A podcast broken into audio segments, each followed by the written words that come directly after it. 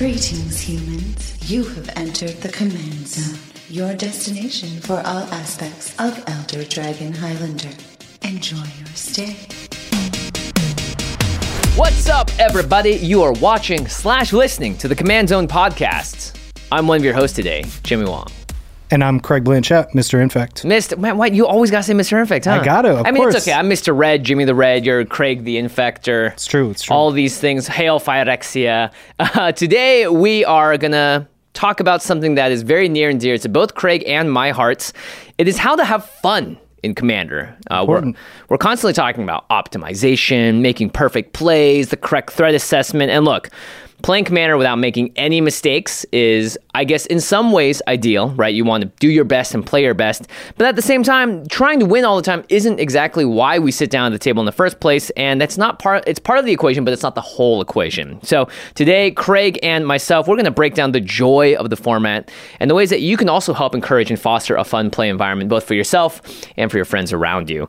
But before we get into it, Make sure you check out our sponsor at cardkingdom.com slash command zone. If you're going to pick up cards, especially ones that, you know, engender a great playing experience with your teammates and your friends at the table, head on over there, cardkingdom.com slash command zone. That's where you're going to buy all of your singles, sealed products, Magic the Gathering things, and more including some Ultra Pro product while you're there. You might want to pick up a playmat. They have beautiful new art from Adventures in the Forgotten Realm. They also have two Innistrad sets coming out. Obviously, a lot of sets, but more importantly, great art to go on Ultra Pro products. You can support your local game store, or you can buy it online at a place like cardkingdom.com slash command zone. And finally, last way to support the show is directly at patreon.com slash command zone. We shout out one lucky patron every single episode, and this episode is dedicated to Sebastian, Sebastian Bond. Bond. Mr. Bond, you rock. Okay, let's dive right into it, shall we, Craig? Yeah. Let's talk about the ways to have fun in Commander. So, the first question we do have to ask is why fun, Craig? And it seems like an innocuous question, but it's at the heart of why we are here today. So, when you play the game of Commander, Craig, you're there to have fun, right? Always. You're always it's what it's what it's all about, right? I mean, that's the reason why I got into the game. That's why I Mm-hmm. still play. Yeah, and that's actually one of the ways that Craig and I first started playing. It was very fun. We would be up until 3, 4 a.m. sometimes, just sitting there poring over binders, looking at cards going, "Eh, wow, imagine if, oh, wait, this does what? And so that sort of very early experience, I think, is something that in a lot of ways, you're you're kind of searching for whenever you do play the game, and walking away from a commander game with a bad taste in your mouth is something you've experienced it, right? Yeah, it stinks. It stinks. It's stinky. Uh oh, stinky. Uh-oh. And today we're going to focus on you know what makes Commander fun, just not for one person, but optimally for everyone, ideally, right? Um, we're going to break down what makes the game fun, how it's different, and also how you can explore those ways yourself. So before we get super into it, some questions we can ask ourselves right now for you listening and watching at home, and we'll answer it here, here in the show as well. Can you remember a time when you didn't have fun playing Commander? And why did, wasn't it fun? What, what exactly happened? What caused it, right? Was there a single incident or was it the culmination of a lot of things? And how about the time that you did have fun and asking yourself the same question? Why was it fun? Was it the culmination of a lot of things? Was this a singular event uh, or was it something that your friend did? Was it something in your deck? Point to those things. And of course, I, something that I like to do is whenever I finish a game or a game night, I kind of like to look back on the game that was just played. And sometimes it's hard in the heat of the moment, but I like to say, you know, on a scale of one to 10, how much fun did I have in that game? How much fun did I think the entire group had? Or maybe that one player that got knocked out early but still did something awesome. So before we sort of dive super deep into it, just have these questions in your head, think about those experiences and reflect a little bit on them because they're going to be very pertinent uh, to everything we talk about here soon. Okay, let's get into it, Craig. What it. is fun? Well, first up, fun is relative. So, Craig, do you want to talk about what that means when I say fun is relative? Yeah, fun is relative to everybody. Everybody has their own kind of take on it, and what may be fun for you may not be fun for somebody else. Um, you know, I think a lot of this has to do with, you know, finding the right play group to have enough fun. You know, some people like to play Stax. That is what they they play because they want to kind of control the situation. Right. And you know, there are play groups that enjoy that. Uh, some people just want to play big, you know, slow games of very, you know, uh, battle Big style creatures, battle cruiser. right battle cruiser type commander and you know and there are certain play groups that adhere to that a little bit a little bit better so fun is kind of relative and fun can be a lot of different things to a lot of different people It's very true. Uh, and so, Craig, in great example in your case is you love Infect. I do. We all know this. I do. It's very fun for you, but based on the comments we receive online, based on what we've heard in person, it is not very fun for other people. Yes. But that doesn't necessarily mean that when I play against Craig and I know that he's going to play Infect, and even if I personally deep down go, I don't find that very fun, it doesn't actually necessarily mean that I'm not going to have fun playing that game right? So your fun doesn't need to come at the expense of someone else's, right? It doesn't need to necessarily ruin others' fun. And part of that is sort of on me in terms of how I approach it, how I treat it, how I think about your version of fun. And part of it's also on you, right? Like if the way that you play and the way that you handle the deck and the way that you handle the politics or whatever else goes into trying to win with Infect. Absolutely. Um, so let's look at ourselves and the playgroup and ask ourselves so, outside of just Infect, Craig, what is fun for you? So for me, I really like kind of big splashy plays. I really like a lot of synergy, a lot of uh, you know fun, big splashy plays, which is you know which leads to a lot of table banter, which Mm-hmm. I really enjoy. You know, I love that kind of like something big happens, like a Selvala stampede, and every oh, you What know, are you going to vote? Look Yeah, at his hand. Oh, the conversation that gets ignited. Exactly. And now you're kind of involving everybody in the table, which is fun. Mm-hmm. Um, and a lot of the times because, you know, I like big, big plays and I like, you know, uh, table banter, I end up kind of playing the heel a little Oh. bit. Okay, so for those of you that at home that don't know what playing the heel means, what is a heel, Craig? So a heel is kind of like the uh, the the enemy or the boss level. Bad yeah, guy, the bad guy. the Yeah, one that you go, ah, there's that's the evil person in the in the pod. Exactly, exactly. And so, you know, uh, it kind of set up sets up a little bit of an arch enemy dynamic, which Mm-hmm. I've come to enjoy a little bit. Yeah, and I think we've seen that play out plenty of times in game nights when you cut out to an explosive start. It reminds me of sort of when Cassius played his turn two or turn, Turn three, three Ugin. right? That was crazy. A similar thing where they immediately go like, you know what? I'm this player. This is the role I'm going to be in this game, and yeah, come at me. I don't care because deal that's with it. that's what I'm doing. So that's actually really interesting. I think the idea of playing a heel actually plays a lot into how we can have fun and not at the expense of others. Because Craig just going, you know what? I play Infect. I don't think that makes me well loved necessarily, but that does place me into this new position that actually can have a little bit of love and fun around it, which is the heel, the bad guy, the the quote unquote villain of the table, right? And we use these terms very uh, loosely because we're not actually calling Craig evil, right? It, one thing that Josh and I always used to talk about is that stuff that happens at the table stays at the table, and and that's this sort of safe zone for a lot of these things to happen. So I like that a lot. We'll talk a little bit more about that later. Um, for me, I'm very similar in a lot of ways, uh, probably because I learned how to play Commander from you, Craig, mostly. Those early days were fun. They were very fun. They're still fun. I love big splashy effects as well. Um, obviously, I'm a red player, so I like doing chaotic things. I like sort of throwing a wrench into the gears of the machine and just seeing what happens for the sake of seeing what happens. And so, in a lot of ways, I also play a bit of a heel because I'm willing to make a sacrifice for something that may not be an optimal play necessarily, but might just be more fun. And I think adds a dynamic of more interesting, you know, layers of whatever's happening. Um, to that same degree, I really love when silly jokes and sort of the lighthearted nature of the game comes to play.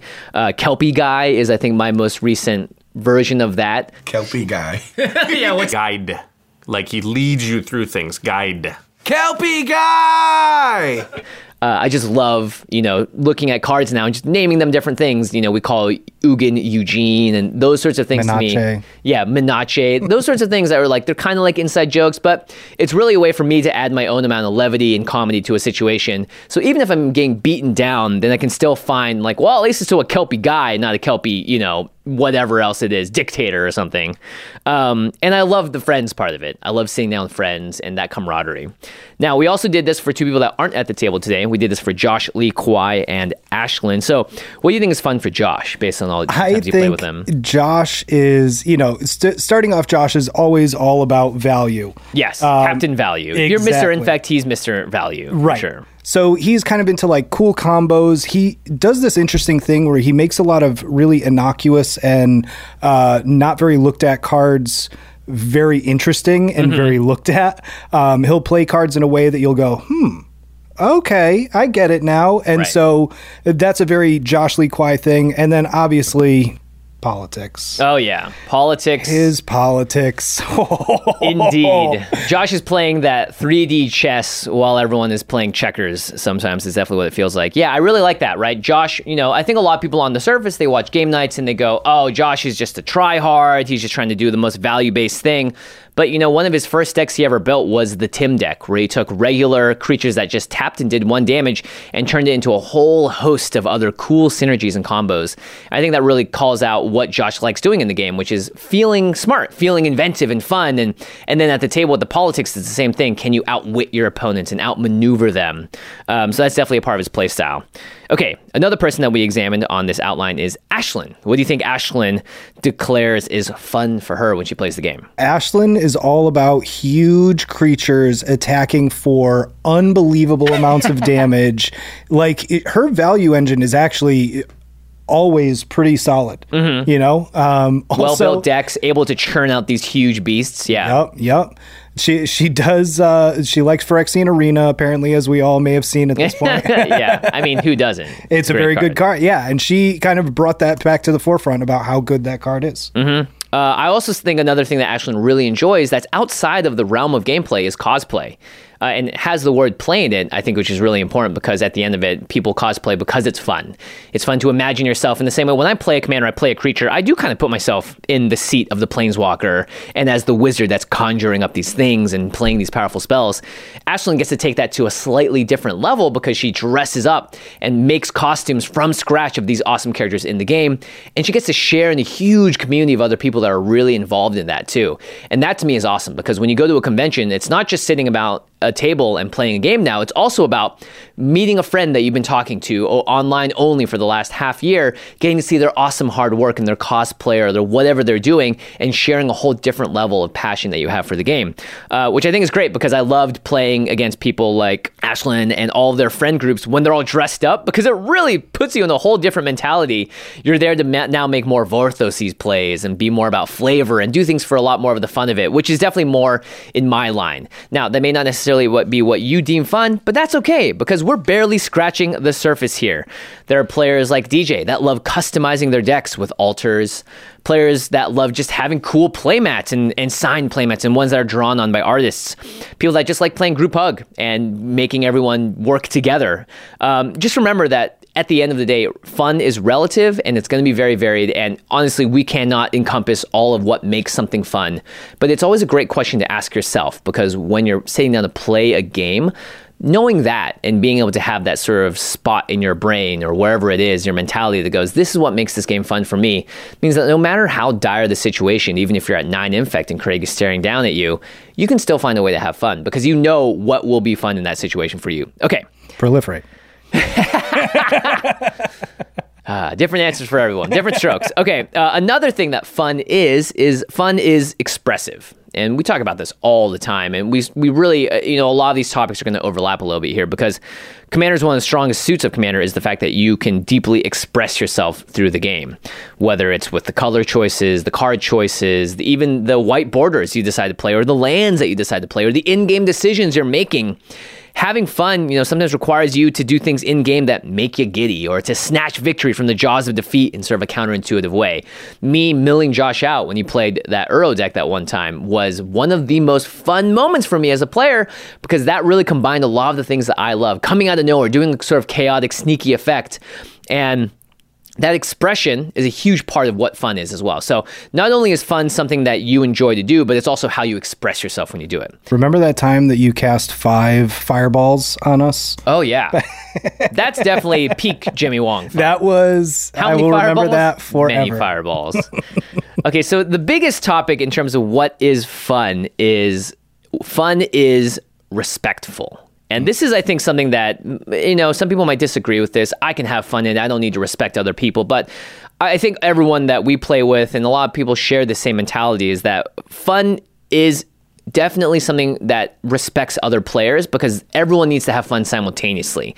And if your fun is at the price of someone else's fun, then that's not a respectful way of having fun. Um, and Commander, right, it's entirely different than 1v1. If I'm playing you one on one, Craig, and you go, Jimmy, I'm going to kill you this turn. And I go, Good. but I haven't That's played. the point of the game. Exactly. I'm like, but I haven't done the things that are fun. It's like, well, you're playing one on one. The goal here is to end the other player's life and win the game. When you put multiplayer into it and you have more people, it's no longer a singular goal of kill one opponent to win. Now you got to deal with three other players. You got to navigate that tricky battleground.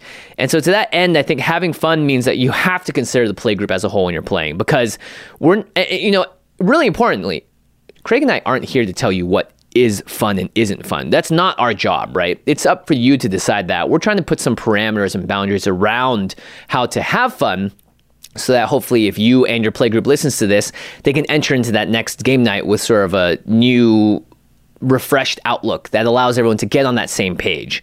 Um, so when we talk about fun that shouldn't come at the expense of other players' fun, we talked about this a little bit before, but let's talk about some examples of when fun comes at the expense of someone else's fun. All right, first up, Craig, turns that take too long. Yeah, everybody's been there before. You know, somebody plays a Korvold deck and they start kind of going into like, you know, they start taking a long time and you can see them, they're having fun, right? You know, they're- well, I don't know. I played a Korvold deck the other day, Craig, and halfway through going, was I was sweating. like, I was like, I've missed three or four triggers. I. I- every single time I do something, I have to remember my whole board state. I can tell other people are starting to look at their phones, so I actually wasn't having that much fun. But please continue. Yeah, so term. complex board states, all of you know, and Korvold's you know a, a prime uh, offender of this, but there are others. Mm-hmm. You know these these complex board states that you know, just like you said, you end up missing triggers, and then you know we all have the oh, can I go back and just do this? You know, and so you know. Especially, you know, when turns start to take, you know, 10 minutes, you know, plus, you're dealing with everybody's time. And so, you know, you, if you're dealing with three other players, that's, you know, however long you've spent, it's three times as much combined time that Yeah. you've kind of, you know, wasted from their life, you know? Like they're they're just sitting there Their watch you play. Like, you know, and so, you know, we all kind of play cuz we want to let loose and have fun a little bit and it's, you know, I think it's a release for a lot of people is to go out and play cards, especially after this mm-hmm. last year of the pandemic and, you know, to to have your time feel unvalued like that. It it gives the other players a feeling that their time is not as valuable.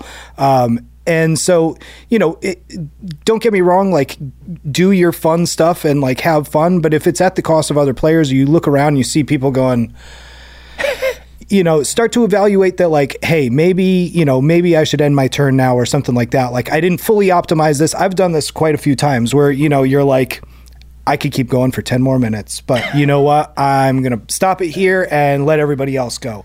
Sometimes that's uh, a move that you might want to consider for the rest of your play group uh, because, as, as we all know, how it feels when somebody else is Yeah. taking such a long turn. And on the other side of that, right, if you're the player going, ugh, and watching that player go, there's a dynamic happening here. So let's put ourselves in everyone's different seat here. Let's say that Craig is the Korvold player and I'm the other player that's the furthest in the turn rotation. So I may need to wait another 20 minutes before it gets to my turn. Yup. So there's a lot of things here that are interesting because one, you know that the person, I know that Craig is playing a deck and maybe it's his second or third time playing it, so he's not as used to exactly how it works, and maybe there are things he's going to miss. But that doesn't necessarily mean that I need to bring my own sour attitude to the table if that's the case, right? I know Craig really well. Okay, I have a hand of my own. There's lots of things I can do here in that case for me to still have fun and not necessarily get a little toxic about it, if that makes sense. If I'm like openly groaning at you, Craig, and being like, could you hurry up? Gosh, that's not fun for anyone, right? In these cases, the first thing I always do is I look at my hand and I plan out my next turn because that's something that I can do that costs me nothing and costs no other players right time to wait because Craig's still taking his turn. I can look at my board state, I can look at my hand. I can spend that time to really analyze the rest of the board state, be more involved in the game and understand what's going on. And there are certain times too, let's say Craig is a slightly new player and I've helped teach him the game. I might even look at Craig's board state and go, oh, don't forget, Craig, you know, you can do this, or remind him of a trigger if he forgets it. Or even sometimes, you know, and this is going to be very different, very different play groups, but Craig and I are very buddy buddy. I can just go over and move a dice for him. It's like, okay, this goes at one one, uh, one one counter. Because I know that these things will speed it up. And Craig remembers all of them, but it's just going to take him to do one through five things at a time or whatever. So those are a number of ways, right, that in my head, I can go, you know what? I might not be having fun because I'm not playing right now, but that doesn't mean that I can't involve myself or do something that makes me still feel happy. And teaching players the game, reading more about cards, and learning about interactions that maybe I didn't understand until I got the chance to while Craig's taking his turn. Those are all really valid things that I could be doing. And one more thing that you brought up a little bit earlier, knowing your play, knowing your play line, you know, really knowing your deck well enough to know exactly what your next play is rather than dirtling and spending, oh, should I do this or should I do mm-hmm. this? And that would be something that I would say in in Craig's seat. If he's sitting there and he's noticing, oh, the players are looking at their phones. I think someone just groaned at me. He doesn't need to take it negatively necessarily. There's a lot of things that Craig can do in that moment. It could be, oh, you know what? I, ju- I probably should have spent a little more time learning the mechanics of the deck and knowing it so that I feel a little more confident when I'm sitting here playing it. I can feel a little bit cooler because I take my time efficiently and I'm doing things not at a snail's pace, but at one that even I enjoy. Because I, again, it's a feeling that I think a lot of players have. It sucks when you're sitting there and go, there's 20 things I can do. I don't know what to do, and I, I'm stuck. I'm in like a almost like it's like writer's block Decision lock. decision lock, Yep. right? Yep. And so being able to break yourself out of that could be something that helps you make that experience a little more fun for you and ultimately everyone else at the table. But again, it's something that has to be respect going both ways, right? I respect that Craig's making playing a deck maybe for the first time, and so there's a lot of different ways that I can work with this situation as long as it's within everyone's comfort zone to either help him play it or suggest something or make sure that he doesn't miss a trigger and look at my own hand, do my own things, and not necessarily get dragged down by the moment. So, turns that take too long, I think this is a common thread across a lot of different play groups. Just remember that instead of reverting immediately to a negative reaction, maybe there's a positive way you can go about it instead, and that's just to give yourself a better overall experience. Another thing that we talked about that's a little different than turns that taking too long, maybe turns that take too little because someone is playing a full on Stax lockout. So stack strategies, these actively block other players out of the game. They force you to not tap your land, untap your lands, or you have to sacrifice things, or you just don't have access to resources. And I'd say this is definitely in that really murky gray area because Stax, I think, is usually something that you find in much more competitive and sort of honed in high power level play groups because they're playing Stax because that's the only way they're going to be able to beat that power eight level 9 power deck that's coming at them.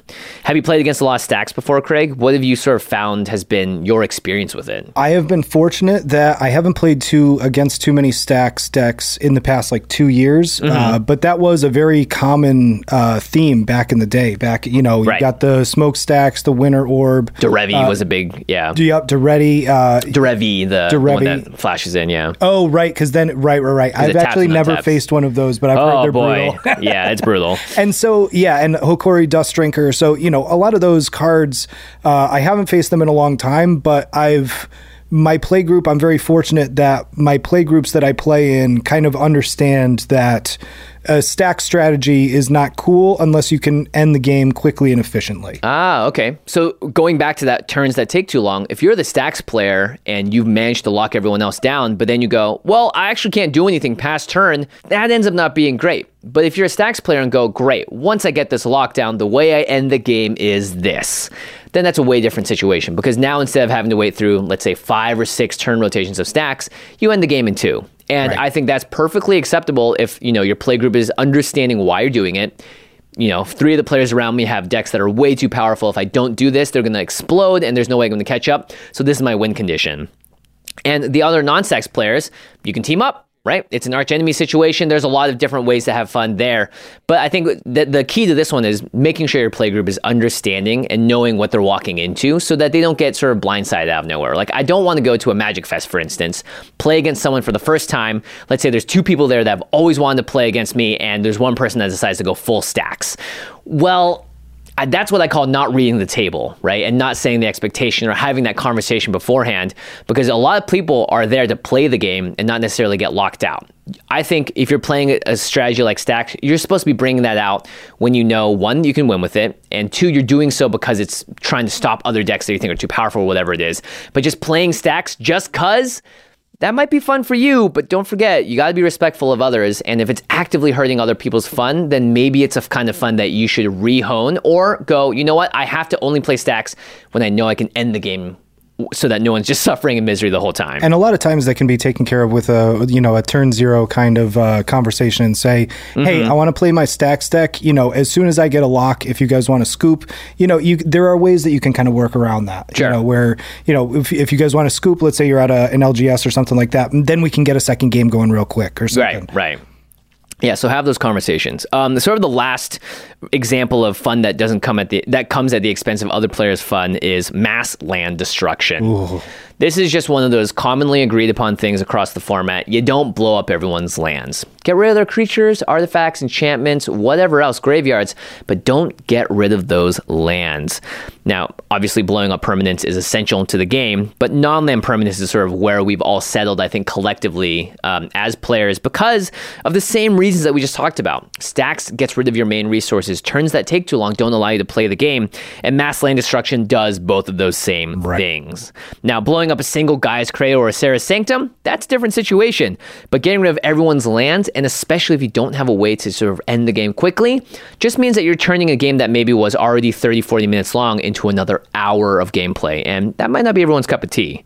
Um, I think the only time I was ever okay with mass land destruction was against one of our good friends, Wes. Yep. He played in. Armageddon, but he also had two Eldrazi on the table with Annihilator like two and four on them. So we all could tell what was going to happen. He would swing out with those things. There's no way we could stop them. He still had ways to stop us, probably, if we tried to uh, get rid of them.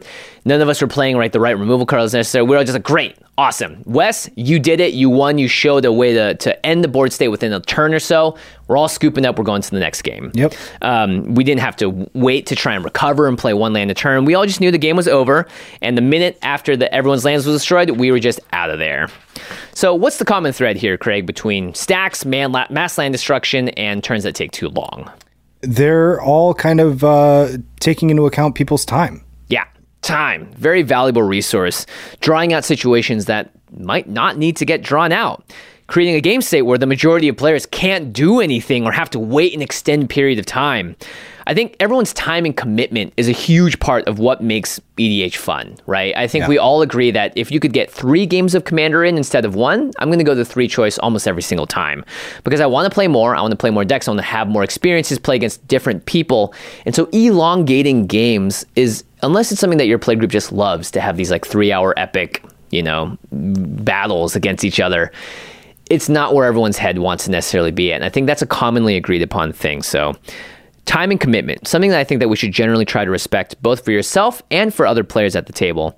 And you know, it might be a way for you to also look at your gameplay and go, you know what, our gameplays do take a long time. Maybe we do need to put in more finishers, or maybe we need to stop playing against everyone, and everyone decides to go Staxy routes, whatever it is. Um, I think the TLDR though is save the mean stuff for one on one. Yeah. Yeah.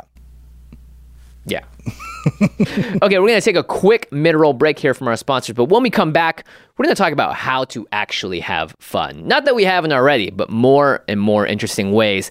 And there's lots of fun stuff to talk about. So don't go anywhere. We'll see you in a second. Angi has made it easier than ever to connect with skilled professionals to get all your jobs projects done well. I absolutely love this because, you know, if you own a home, it can be really hard to maintain. It's hard to find people that can help you for a big project or a small.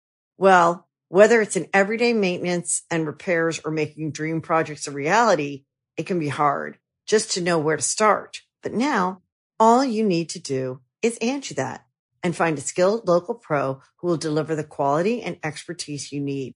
Angi has over 20 years of home service experience and they've combined it with new tools to simplify the whole process.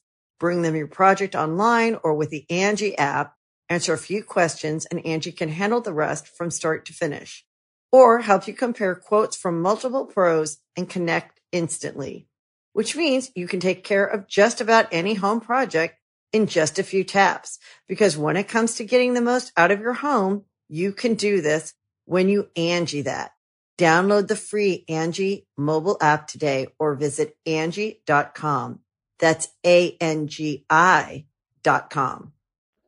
All right, welcome back, everyone. Craig Blanchette and I are talking about how to have fun in Commander because we focus way too much sometimes on the nitty gritty, the perfect plays, the precision.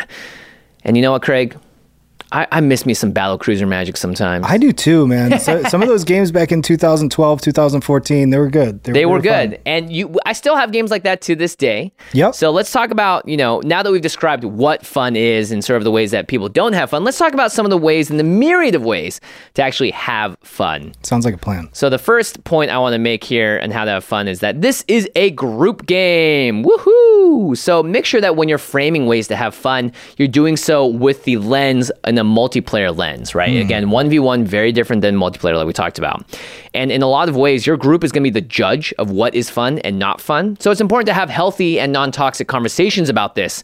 So a lot of us play with friends. It's really important when you're having fun to not muddle or confuse real life relationships over what's happening in the game. So don't take a, well, Craig, you didn't buy me lunch yesterday, so I'm going to swing at you. Or the opposite. Oh, you swung at me yesterday, so I'm not going to call you. We're not going out this Saturday or something. You know what I mean? Like, Yeah. these things can have an odd way of kind of creeping into your personal life, Mm-hmm. especially depending on how close you are with your play group. Yeah. Um, you know, and the and the comfort level in, in play group is, you know, kind of paramount to that. You know, uh, we feel very comfortable in our play group because we've been together for a couple years and whatnot.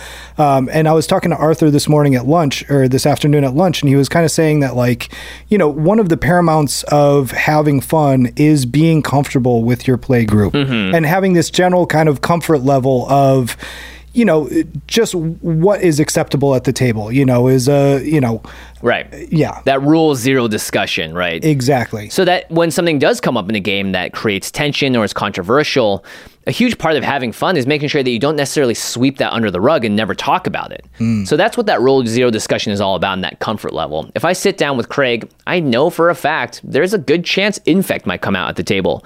I'm comfortable with it. It doesn't create tension, it doesn't make me angry. And but if it did, right? Let's say we play a game and I'm just so frustrated that I got knocked out to infect. This might be something where the next time we play, I can say, hey guys, I, I know that Craig, you really love playing Infect, but I'm just trying to test out a new deck here. I don't want to get wiped out first. Is there any chance you could maybe play a deck that doesn't have Infect? Yeah, right. Absolutely. Sure, Jim. I have plenty of those. And are you going to have fun playing those decks too? Of course I will. I built Oh. them. I built them to play them. Excellent. Well, that's so great. I, I really hope to have fun too. And, you know, maybe after I get my bearings on this deck, maybe I can actually test it out against an Infect deck later. I think that'd be really interesting to see if I have enough low drops and early blockers and all that. You know, you bring up an interesting point about something that somebody did to me early on in my kind of magic playing days that I really took uh I really took as kind of like the right way to kind of approach this. Uh-huh. And it was I played against a gentleman who played a lot of wraths and played a lot of land destruction, a lot of Armageddons, a lot of, you Ah. Oh, know, boy. red land destruction. And they would typically have like a bunch of angels out. So they would end the game quickly, but it kind of crept into my gameplay. And so I started see. kind of playing a lot of land destruction and things like that. And so I was playing in a different play group. And obviously, you know, as we just talked about, they were, you know, sit- sitting around kind of not doing anything, not having that much fun. And so after the game, this person came up to me and, you know, kind of quietly was like, hey, you know, um, look love playing with you um, but that you know that land destruction thing was was a little rough you know like if you wouldn't mind you know like it, just kind of reevaluate that you know for the next time you play against a bunch of people because you know like we all we're very close around here and we play every wednesday and you know like i don't want you to get a reputation for that. And so you know that kind of opened my eyes as like oh right i kind of have an input on what people perceive of me. Right. and so, you know, I, I've there have been several times in the past couple years that other people have, you know, played Stax or something like that, and then afterwards I've gone to them privately and just kind of been like, hey, you know, I love you, man, but you know, this was just rough for everybody, and you know, maybe you heard this person sigh or whatever, you know, whatever, however, whatever your comfort level is with that friend, uh, to just kind of, you know, be open with them, Check and in just with them. check in with them, exactly. Yeah, yeah. And, and again, you're doing this out of a place of love and friendship. Right. You're not going to them and being like, hey, you can no longer play with us. That's not a solution. No, It's more like, yeah. this is how people felt, you know, and I know that that's how you like to play, but because this isn't your normal play group and, you know, they're, they're, one of the guys was, you know, one of the girls, one of the people, it doesn't matter, right? They just didn't have that much fun. This is their first time playing. This, you know, they just got into the format. So that sort of behavior, it's not that you're wrong, it's just that it's taking away fun from other people. So that's Yeah. really important, the check in. Um, and I think it's actually really important too when let's say we're at a table and a player does get knocked out early Yeah. and you can tell they're a little disappointed or whatever it is maybe that's a good moment for you to verbally check in with them and maybe sympathize with them even like oh man that's a bummer oh yeah that sucks doesn't it hey do you have any trades or like I love how you put that in here because I've done that so many times. First person, that you got any trades? Yeah. or you're out of the game, right? Or it's like there's other things that can happen that can make that player at the very least feel, you know, not like, oh, I just got ganged up on and got kicked off the table, especially if they're newer and all that stuff too. I think it's really important to be mindful of how everyone's playing the game. And I'm not saying that you need to sit there and babysit other people's feelings or whatever it is, but if you're trying to make a better play group overall for the long term health of both your play group and whatever your table or whatever it is, your LGS, these sorts of small moments really do matter and they do make a really big difference. And so having that confidence to be able to at least talk to someone. And if you're not the person, maybe I go, hey, Craig, you know, you brought your friend over the other time. Do you think you could talk to them about this thing? Uh, We played against them three times and this happened and it just wasn't that much fun. That's another way to go about it too. People emulate what they see, and if there's a play group that's playing a lot of wraths and stuff like that, you better believe that that, that LGS is going to see a lot of wraths in their meta for a little while until there's a conversation. And that's okay too to have a lot of wraths because people could be having a ton of fun. It could be great. That's the only thing that saves us every time because you know we're playing a lot of creature based strategies or whatever it is. So remember, this is a group game, and how to have fun in a group game is making sure that you're keeping the group in mind. Hmm. All right, the next topic is trying new things out if you want to have some fun. So this is another thing that I think actually you sort of brought to the table for me originally. I didn't know that Archenemy, Plane Chase, oh, Vanguard, man. Secret Partners. I didn't know any of these formats existed. Those are some of my favorite parts about it. Is like the chaos aspect of in, in introducing some new level of huge plays, mm-hmm, right? You mm-hmm, know, because mm-hmm. that's what I love as a play style. Yeah, and I think trying new things out is one of the best ways to reinvigorate your imagination, give you a little extra burst of like, oh, cool. Oh, that's possible. And that's really, that's just so incredibly important when it comes to, especially players like Craig and I who've been playing for decades at this point, trying new things, playing a color combination that maybe I'm not used to or don't have a deck in. Those are the kind of things that might excite me, might excite you as well. Or you might be that person, right? It's okay if you just play the same color over and over again. There's nothing wrong with that. These are just comment, suggestions. that comment of decades at first felt kind of warm and comforting. I was like, yeah, and then just felt like a spear right through my heart. Like, oh my god, we've been playing for decades. Decades, Craig. Decades. It's true though. We're it's 50. True. Um, there's actually an episode coming up with DJ and Lady called uh, Upgrade Your Interaction. Yep. Which I think is cool. And podcast, right? It's another great way to listen in and hear, oh, that's maybe something new I could try. That's a card that I have in my collection that I haven't put into a deck yet, but maybe it deserves a spot. Let's try it out. There's a thrill to putting something in, hoping you draw it. And when you do, being like, oh, is this going to be the time that Arachnogenesis, it, it does exactly what I want it to do? And those are moments that you can have fun there too. Well, And- one of the one of the key kind of uh, of themes of that episode was involving other people in lines of play. So, Oh, okay. Uh-huh. uh, you know, will of the council type cards, or cards where you're involving other people, cards where you're you know you're rolling dice or flipping coins, because now you kind of get some sort of sense of like excitement into the atmosphere. You know, Right, right, yeah. I, I mean, when I played Rakdos the Showstopper, there was a lot of excitement as we rolled that dice right. every time to see what creatures lived and what didn't. Um, and sometimes, you know, this kind of falls into the Josh Lee Kwai world where it's like, can you take a card that's not so good and make it something better than it was? Can you build around this strategy that only you thought of? We get these sorts of emails all the time where someone goes, I just found this really cool combo and this thing, I really want to try it out. And my response always is, try it out and, and see what happens. Don't I mean it's I'm so glad and happy that you're sharing it with us, but the joy really comes from you getting to do it yourself and validating whatever thesis you had in your head about it. Um, and of course, if you like Archenemy and Planechase and all those, that can be a lot of really fun way to spice up a table, even if it is just for one game a night. You know, there's lots of different things that can happen with those cards. Another way to have fun is setting goals and personal challenges. This very much sort of ties into the trying the new things, but setting goals is one of those things I always advocate for for people in life in general. You know, if you're trying to get somewhere and let's say you want to work for Google someday or you want to work for NASA, that's a goal. And when you set a goal, you have your sights on it. You can take actions that move you and propel you towards that goal. If you didn't have that goal, then you wouldn't know, let's say you had a choice between doing two things. Well, it's a lot harder to make that choice if you don't know what your ultimate goal is. When you know what that goal is, then you're going to understand, oh, this choice is going to get me closer to it. So I think setting goals for yourself, which is like maybe you want to try and win a game of multiplayer with Mill, which is really hard. I think Craig always sets the goal of win a game with Infect I do. which isn't easy at all. Um, some people have goals to just literally tell a story with their deck. Some people have goals to play the funniest game that they can or just make a million tokens that do nothing, right? There's some people that just love doing silly, fun things, but they're like, you know what? This is kind of like an achievement in a video game.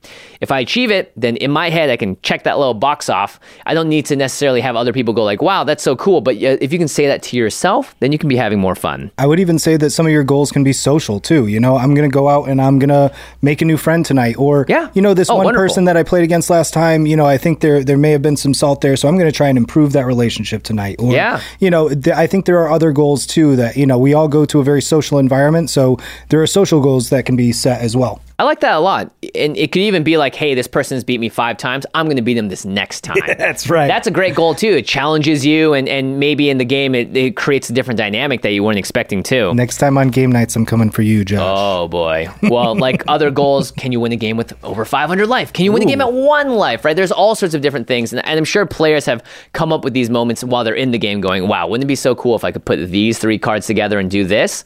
That's a goal. Last one used to be easier with Worldfire, but oh well.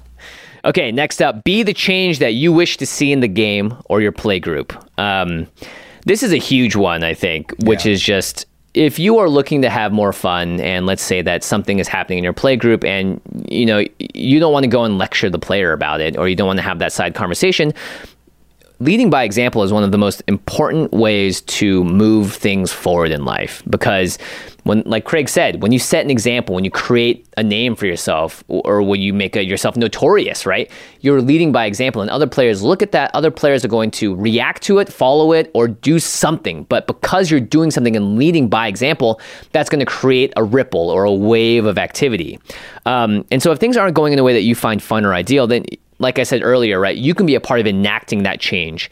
So if someone's taking too long with their turn, maybe they do need help with it. Or maybe it's one of those things where it just goes, you know, I'm going to just remove that thing before this turn gets out of control because I know that that's going to lead to a long turn and no one wants that. Whatever it is, right? You can find ways and acting really fun about it. Not necessarily being like, you suck for taking so long, but being like, hold up, we all know how this is going to go. Crack a joke, make it light, do something and lead by example. Um, there's an example that I like to say. So let's say we made a new friend, Craig. Yep. And this person came in and his name was Billy. And every single time Billy met you, he put out his hand and he shook it and said, Nice to see you. Billy's a good guy. Or he high fived you, right? But he always did this every single day. I like Billy. At first, you might go, "Oh, that's that's a little much. That's a little strange," or "That's you know, oh, handshakes. That's cool. That's kind of formal." After about a month or so, you might find yourself handshaking other people when you see them. Oh, absolutely. Yeah. It might be something that actually becomes a part of the workplace culture. So what Billy did there is he didn't go around saying, "Hey everyone, I would like everyone to start handshaking everyone." In fact, that might not even be his goal. But what he did do is just offer his handshake out and just do something that over time other people found that they were maybe attracted to the behavior. They liked doing it themselves. That brought them some happiness.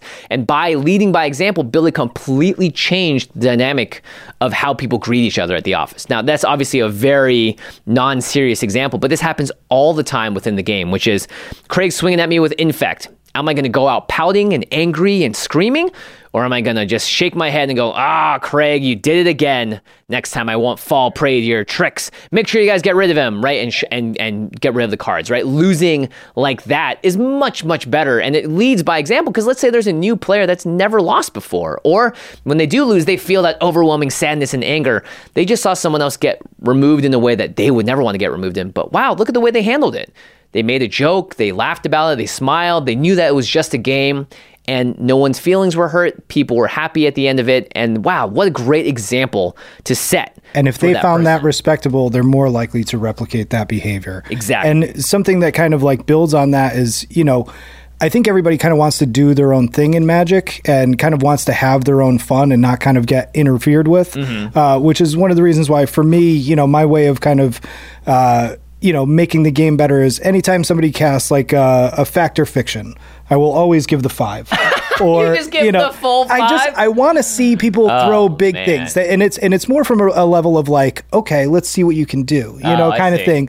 But it's you know, like let's say they play Selvala's Stampede. You know, if they have thirty cards in hand, I'll be like hand. But if they have like two cards in hand, I'll be like, yeah, let's see what's in your library. Let's come at me, bro. You know, That's fun. I mean, and that's obviously that's how Craig does it, right? You don't need to be that same way, but I think the first time that that happened to me and I got all the cards, I was ecstatic, and I loved I everyone think you were the first person I ever did it. to. Yeah, and everyone else else at the table were like, Craig, what are you doing? And ah! actually, further on that, I think it was because the last game that we had played was that mill game. Yeah. Where I, and and I went to that play night and I gave myself the goal of I'm gonna improve my relationship with Jimmy tonight. At legit. And and what happened? This is after Craig milled me out mercilessly. Oh, that was a Multiple- brutal Yeah, it was a brutal game. uh, I, so angry, I threw my cards down, and I'd never do stuff like that. Um, it didn't set a good example. I'll say that much. Um, but yeah, that's great because even at that moment, everyone else at the table went, "What? What are you doing?" But the moment passed, and I was shamed. people were happy, right? People were still enjoying the moment. Yeah, Jimmy just got a bunch of cards, but it would have been no different if Jimmy put together some sick combo and drew a bunch either, right? So I could have gotten those cards in a number of different ways. The fact that Craig was a part of it became a story, became something that we talked about, became something that we laughed about and joked about, and that became a fun moment and an element of our play group. And that, hey, anything can happen, and that's exciting. Um, another way to have fun is setting your expectations. This is something that I think is true of everyone just in life. Set your expectations, put up good boundaries when you're going to do something or play a game, go to an event, do anything, watch a movie. Because if you're going into each game expecting that this is going to be the greatest ever, you're going to show off, you're going to do exactly what your deck wants to do, you're going to pulverize your opponents, and it doesn't happen, then the inevitable disappointment you have on the other end of it, well, in a lot of ways, you kind of set yourself up for that. Don't do that. Yeah, I like what you put here. How you know it's like hyping yourself up for a, for a movie. Ah, a classic mistake. classic mistake, right? You know, if, if somebody goes and they see the movie and they're like, oh man, this new movie, it's going to blow your mind, man. It's like crazy, crazy. And then you go and see it, you're expecting it to be mind blowing and crazy, crazy. So if it's, you know, not as intense as you had imagined after they told you that, you're going to come out feeling a little deflated. Mm-hmm. And the same thing can happen as you're saying with with uh, going out and playing with different groups and Yeah, yeah. and having certain play nights. And I know that it's like, oh, it's Jimmy saying it's my fault that they're hyping me up. And I'm saying, no, no, it's both equations, right? The equation has both pieces in there. But you do get to decide if it's one plus one is equal to two or if it's one plus three, right? Like you're the three, you're the five, or you could be the zero. When people tell me they're hyped about a movie, I go, that's really cool. I'm glad you liked it. I can't wait to see what I think about it. And I do my best to extrapolate my own thoughts and my own feelings about it outside of what the outside influences are saying because I've set myself up for failure so many times walking into Star Wars The Phantom Menace, for instance, and hoping for a, you know, a, a- something, oh, geez, even the last Star Wars movie, The Last Jedi, same thing, right? I was like, uh, it's, God, please be good. Uh, it needs to be good. It has to be good. And then walking out, I felt more deflated than had I just gone in and being like, I'm just going to enjoy pew pew space blasters for three hours. And whatever ends up happening, I may have my opinion about it, but I'm not going to get so shook or so angry because I didn't set myself up for that in the first place. That was my first uh, introduction to cosplayers. Was when the Phantom Menace came out. I remember going and there was such a long line, and there were like half of the people were dressed up as Jedi's or Nice. something like that. I also think this kind of ties in slightly to something my dad used to say to me when like my cousin would annoy me by copying exactly what I was doing. He'd be like, "Take it as a compliment," you know. Like a lot of times, you know, when people are you know coming after you because you're the threat, right? Uh, you know, and I know this is kind of a cheeky way to look at it. Oh, I like that. I like where you're going with But this. consider it like it's a compliment that they're thinking that you are the threat. They think that you have the most going on at the table. And as a deck builder, as a player, you should take that as a compliment that they are coming after you. And we So- get that email all the time. Yeah. My playgroup keeps targeting me, blah, blah, blah. What if in that moment you went, wow, I'm really, wow, that you guys are flattering me. Thank you so much, table, for attacking me. That I mean, geez. I don't think you should say it outwardly, by the way. I like it. I kind of like it because it might it might might make them it might make them look and go, wait a minute, they're actually not a threat. Uh, The way they're saying it, they made a good point there. or you could do it kind of, I see what Right, you're there's saying. a lot like of different ways to play little it. bit. Yeah, you can throw it a little bit. Jimmy but I do like that. man. I do like that quite a I bit. I can't stand. I can't handle. But yeah, set your expectations. This is it's just so important in life as well as in the game. Don't set yourself up for failure. Now, I'm not saying don't buy into the hype at all. Sometimes it can be really exciting to be in that line with all the other cosplayers and Oh, the people that are ready to see the Star Wars and sharing your experiences with all of them. Just know that at the end of the day, when you go to engage with that content or the game or whatever it is, you are uh, in a lot of ways partially responsible for how excited and disappointed you get at the end of it. So just learn to manage that a little better, and I think you're going to have a better balanced time over the course of time because not every single game you play, you, sometimes you're not going to draw lands. Sometimes you're going to play with a play group you've never played with before, and it's not going to be what you wanted. There's going to be so many different variables. Just don't let yourself get so one way or another that when it doesn't turn out the way you want, you throw a temper. Okay. Um, oh, actually, there was another thing that really helped. Uh, you know, like when I was setting expectations one time, I was with a new player group. Uh, a lot of my friends started playing recently. Thanks, Post Malone. And I was. I there we had five players and I went, you know what? I'll just sit out and watch because you're all new and I think this is actually better. And I kind of acted as the moto judge to make sure like, oh, don't forget you have an upkeep trigger. Uh, do this. Yeah, don't forget that. That's there. And then they would occasionally look at me like, hey, Jimmy, I don't know what to do here. And all the players would look because they didn't know either because they're brand new. And so I was able to create a setting where no one was walking away from it going, oh, no, I don't want any help from someone else. I want to do this all myself. Everyone kind of knew what the setting was. Everyone had their expectations that this was going to be a lower power game, that there was going to be additional help from the outside. And that ultimately we just wanted to play a fun game. And I tried to contribute to that as much as possible and help set everyone's expectations to go like, hey, you know, just so everyone understands, if you need to thread the threat assessment, here's how I see it, and here's how you might see it. And sort of giving those perspectives helps everyone get their minds in the right place and, and sort of helps bridge that gap. And I think allowed them to play a lot more fun game in the end. Okay. Uh, another way to have fun play with new groups, watch more content, explore the world of magic. Um, sometimes I think it's important to go out, especially for people like me and Josh who sit and consume and play and sort of get in this mindset, you know. And I think people have commented on this in the past, which is like, you guys are all about this and you're not about that. It's like, well, you know, because we play with each other and we lead by example for each other, we kind of get into similar mindsets. And that's just a part of being friends with someone and talking about magic. And some of the best times I've had are when I get to go to a Magic Fest and play with brand new people ah, and see what they do. There's so much fun seeing so everybody's creativity out there. unique takes on things. You never see the same stuff in Magic Fest that you do, Right. Like in LA Magic. LA Magic kind of has its own kind of vibe, and that's what I love about going to GP Vegas and stuff like that. There are people from all different parts of the country that just have a different take on things, and you just go, "Oh, wow, that's cool! Oh, I've never seen that interaction before." Mm-hmm. Yeah, you know, because Craig is always there taking right, and that's Oh, a taking great picture, Craig, of course. He, he goes like, "Can't take a picture of that," and that's a way to being like, "Wow, it's kind of like getting a compliment," because Craig is so interested in what I did. He wants to take a picture of it. Maybe he's going to put it into one of his deck, Mister Infect himself. guess what I'm putting into my Card Kingdom cart? There you go. There you go. Um, and you know, LGS is even going from one to the next. You can have a vastly different experience there too. Um, Magic Fest hopefully will be returning soon. There's a lot of Discord groups for Spell Table. That's another great way to just involve yourself with completely new players. And this way, even all the way from around the world, you can be playing with different people. That's pretty neat too. that was a great way over the pandemic that I was able to kind of uh, reconnect with people Mm-hmm. and also meet new ple- people. You know, shout out to uh, Pope at Commander Tactics. Nice. Uh, was able to kind of uh, through Jake Boss uh, meet him through a through a Discord server, and you know, cool. since then have become good friends. So That's great. yeah. And I think also like watching more content, you know, obviously there's our podcast, there's game nights, but there's a whole world of other content out there. And when you get to see how other people play the game, you might understand, oh, that's what sparks joy for them, or oh, wow, I really liked what happened there, or I like the politics that happened there. And that might spark joy for you. So you got game nights, obviously, but you also have Commander Versus series, you got MTG Muddstah, there's a bunch of stuff. You have the I Hate Your Deck series with Joe Johnson, right? And those are all completely different play styles, completely different styles of Commander. Sometimes they're playing with cards that can't be your Commander as Commander. And so there's lots of different ways to feel inspired, I think, by engaging with more content out there in the world. Absolutely. Uh, and finally, the most important point I think when it comes to how to have fun is it's it's okay to lose. It's okay for others to win. And it's okay for you to be good at the game. It's okay for you to be bad at the game. It's okay for others to be good at the game or bad at the game. Whatever. It's okay. Because at the end of the day, we're playing a game and we're here to have fun. And if we tie our fun to things like having a victory in a multiplayer game, when for the majority of the time you're not going to be winning those games, then you're setting yourself up for failure again, right? It's okay to lose. Uh, one of my favorite quotes is be humble in victory and gracious in defeat. Because in Commander, right, I've probably lost 75% of my games. And that is not a great win percentage, but I don't care. I could have won 10% of my games and I would still have a ton of fun playing the game because I'm not trying to tie my self happiness to that victory, to that dub. There are so many games that I have played where I have come out thinking, man, I had a blast and I did not win.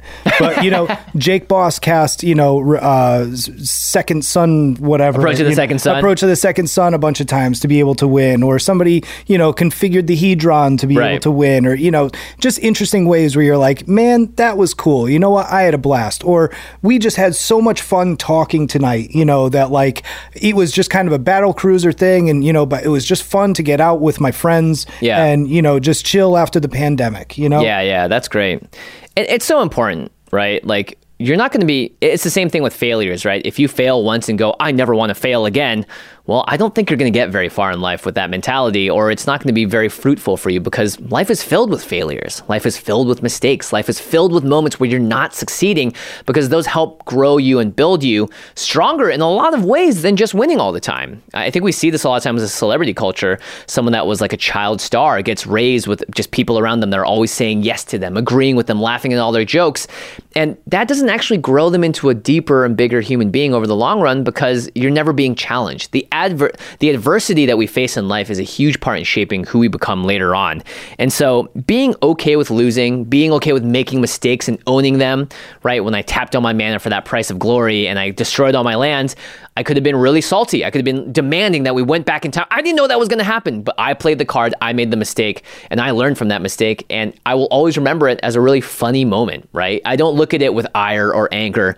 And in that, I'm able to shape my perception around it. I'm able to shape that experience into one that brings me joy in the long run, not one that I look at with shame or anger or guilt or upsetness. It's something that you can grow from. You know, something that kind of uh, surprised me a few years ago. We were in a situation where we were looking for capital investment, and a lot of the investors who were at the end were asking, you know, what failures have you had? You know, and they wanted us to share our failures with them because they saw failure as a more of a, of a growth opportunity Yeah. than success. Totally, totally. And because you learn so much more from failure than you do from success. You you know that if you do something, you know, that makes a bunch of people mad, like I don't want to do that again. Yeah, You know? yeah. And so failure can lead to some of the most growth uh, as a player, as a human, you know, uh, in a lot of people's lives. Yeah, I really like that. Um, I also saw an interesting thread on Twitter uh, talking about the language that you use when you're playing, um, especially when it comes to having others be good, bad, or whatever at the game. Um, and I think the language that we use too, both for ourselves and for others, is really important. So it's in the same vein, right? Calling someone like awful or bad or evil for the choices that they make, even if you're kidding, that really does have an effect on how other players might perceive them. It how absolutely you does. might perceive them in the long run. Yep. And if someone's just walking by and hearing that, they may perceive them differently as well, even if you're really good friends with them and you're doing so in a joking way. There are certain situations where I think it's totally okay to rib on your friends. That's a part of friendship is teasing and poking and prodding. But there's also a point where lines shouldn't be crossed necessarily. And I think the language that we use is one of those really interesting spots where it does take a little bit more thought and consideration because you're responsible for how others per- are perceived as much as you are perceived yourself. if deep. you're the one that goes out and calls everyone, "Oh, you suck. You're you're freaking awful at this game. You're so dumb." How does that make you look? How does that make the other person feel? How does that make other people feel about that person or you?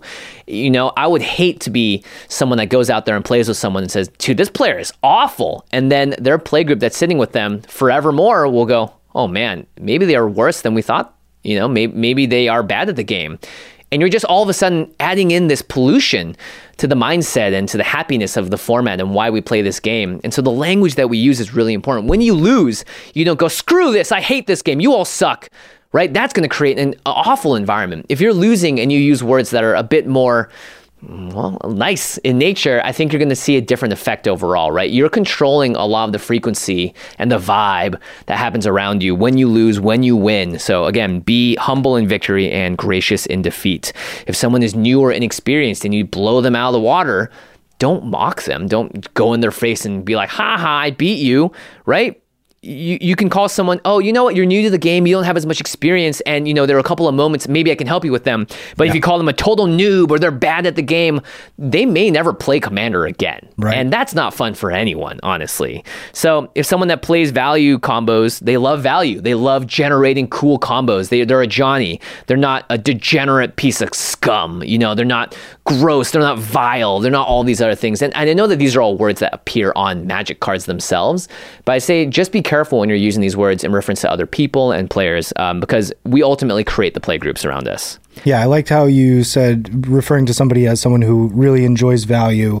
You know, you could use that in a, you know, if you're talking to somebody, hey, you know, you just enjoy value so much that sometimes you overvalue and that can, you know, make me feel this way, sure, etc. sure, yeah, yeah, right. There's again the words you use f- shape the color of the conversation that you have, the way that it feels for everyone, and more importantly, the way that it feels when they walk away. Because you take conversations with you, like it or not, and sometimes you'll hear words echoing in your head, and if you're surrounded by people and all they're doing is calling you a noob all the time, well, you're going to start feeling that you're a noob too, even if you aren't. So just be careful of that. Um, and now, look we here at the command zone, we're not trying to police how you talk, how you speak, but we just urge you to understand that words can be very powerful. But it is still okay to call Craig an absolute monster for playing Infect, just so you all know. It's true. Seriously, he's a monster. a monster at being a really nice guy. He's one of those friendly monsters. Yeah, right? yeah, so be gracious and kind to each other. Friendly ribbing is always fine as long as everyone's on the same page, right? And there have been times in old friend groups in high school and stuff where we rib on someone so much and we think they're okay with it, but they're actually not. So just make sure you're not crossing that line either. Um, I guess we can talk about Infect for a hot second because I feel like some people might be like, well, that still flies in the face of everything we talked about. It doesn't keep games fun for other people if they get knocked out quickly, right? That's fair. I mean, there are more fun ways to play Infect than others. You know, uh, I learned kind of early on uh, that you know Infect is very good at getting one player out and then leaving three people up, and but also very bad at getting everybody out. So what typically happens then is you get one person out, then you're next to go because people are like, kill him, Yeah, he's get rid of scary. And so then two people end up just kind of sitting around doing nothing while two other people could end up spending another hour finishing up their game, which has happened several times to me. Yeah. And you're just sit looking at, you know, doing card binders and, you know, trade binders and stuff like that. But sometimes you're just sitting there looking at your phone and that can kind of stink. So I've leaned more into like Triumph of the Hordes, trying to do it as like a mass kill everybody. Get rid of everyone in one It just use it as a value engine kind of thing. Sure. And again, if you play Infect and you're just trying to knock people out one at a time, that's totally fine. Just know that you're playing at a group, a table, right? Everyone can work together if you see some stuff like this happening. You can make sure that the fun experience is still there by going, hold up, hold up. He's trying to make a situation that no one's going to enjoy. Let's work against this. Well, and, and also one more thing about this, you know, how I like to play the heel. A lot of times when we play, you know, people will be like, "Oh, Mister Infect, you're going to infect the table out." So I will play up an infect kill in a way that kind of engages the whole table. I see. Which can make it more fun, even if it is, you know, one person's getting out because I'm infecting them to death. I'm like, "Oh, I'm in, you know, I'm Right. welcoming you to Phyrexia," and the whole table kind of like erupts or whatever. That's so great. you can make it a little bit more fun. I will say, if you like attach a grafted exoskeleton to someone and someone's sitting at like seven or eight infect, there is a heightened tension to the game that is really Right. fun. Right. And in those moments, it's like, can we stop Craig? Can I keep doing my thing? what do we have to do? Oh, maybe they're going to make a sweet deal so I can save their life and that's going to pay off in the long run. So there are moments, I think, if you play it right and you phrase it right, instead of just like, hey, Jimmy, I don't like you, swing.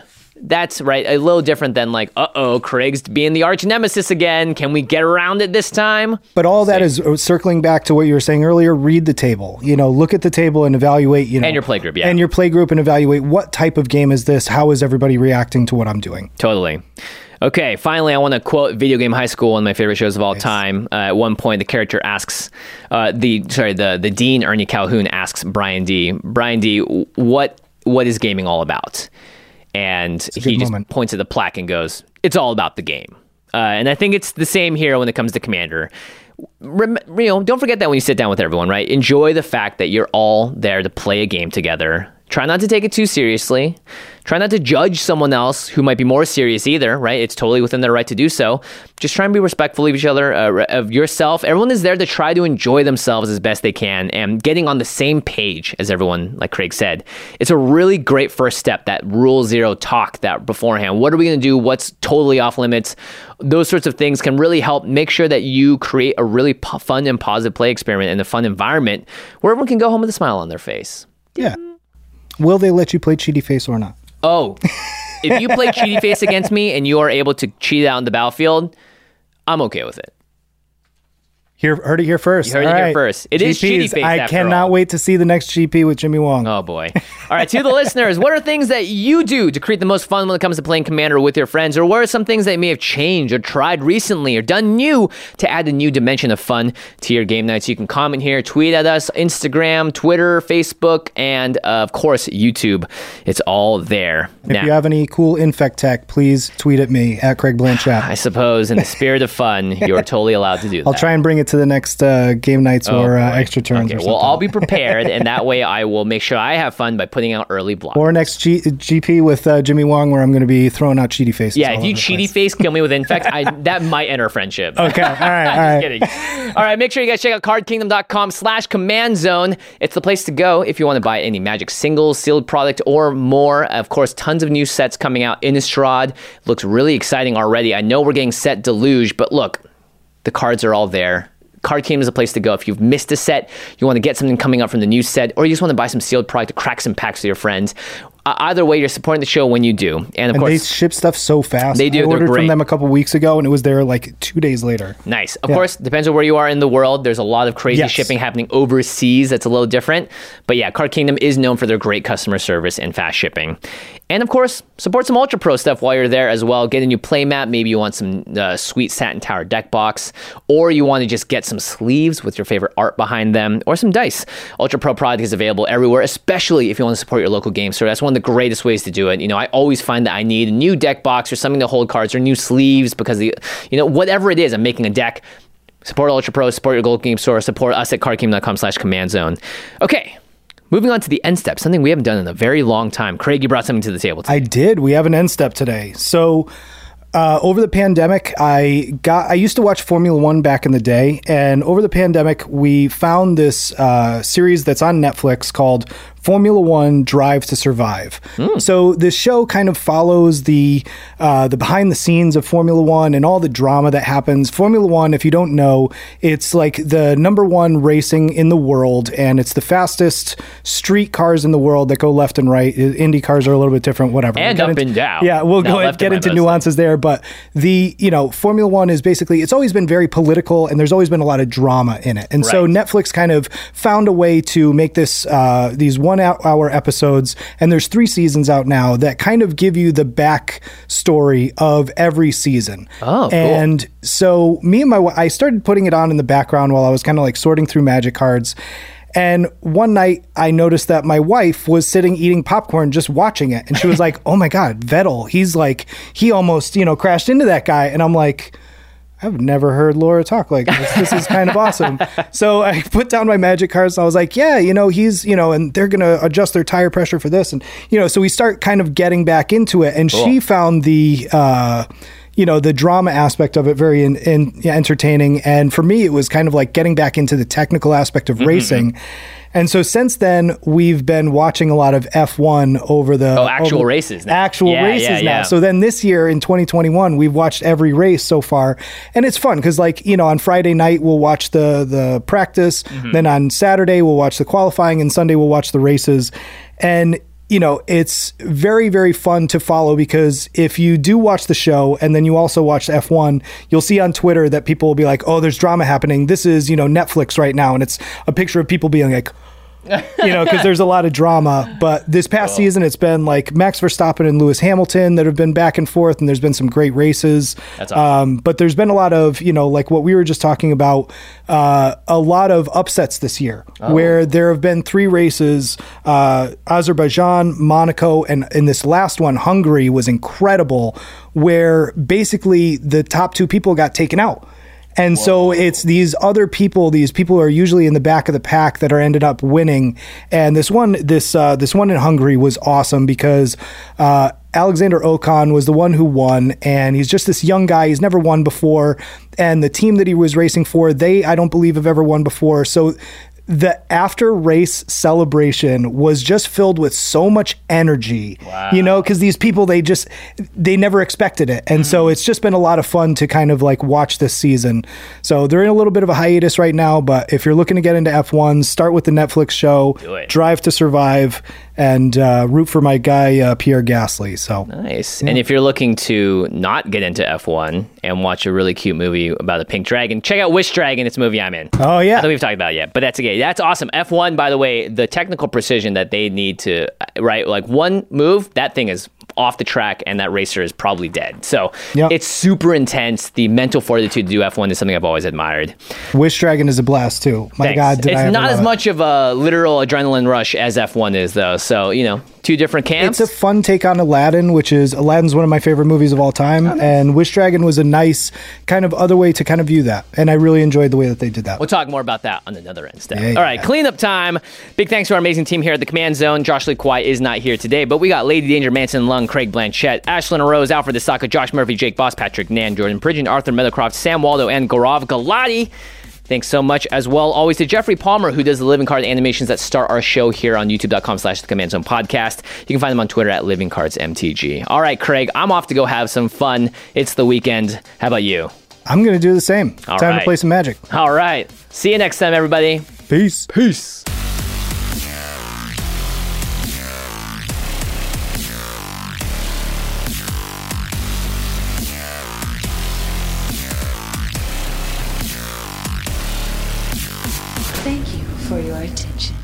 For further inquiries, send an email to commandcast at rocketjump.com or ask us on Twitter at JFWong and at Josh Lee Kwai. See you later, alligator. Greetings, humans.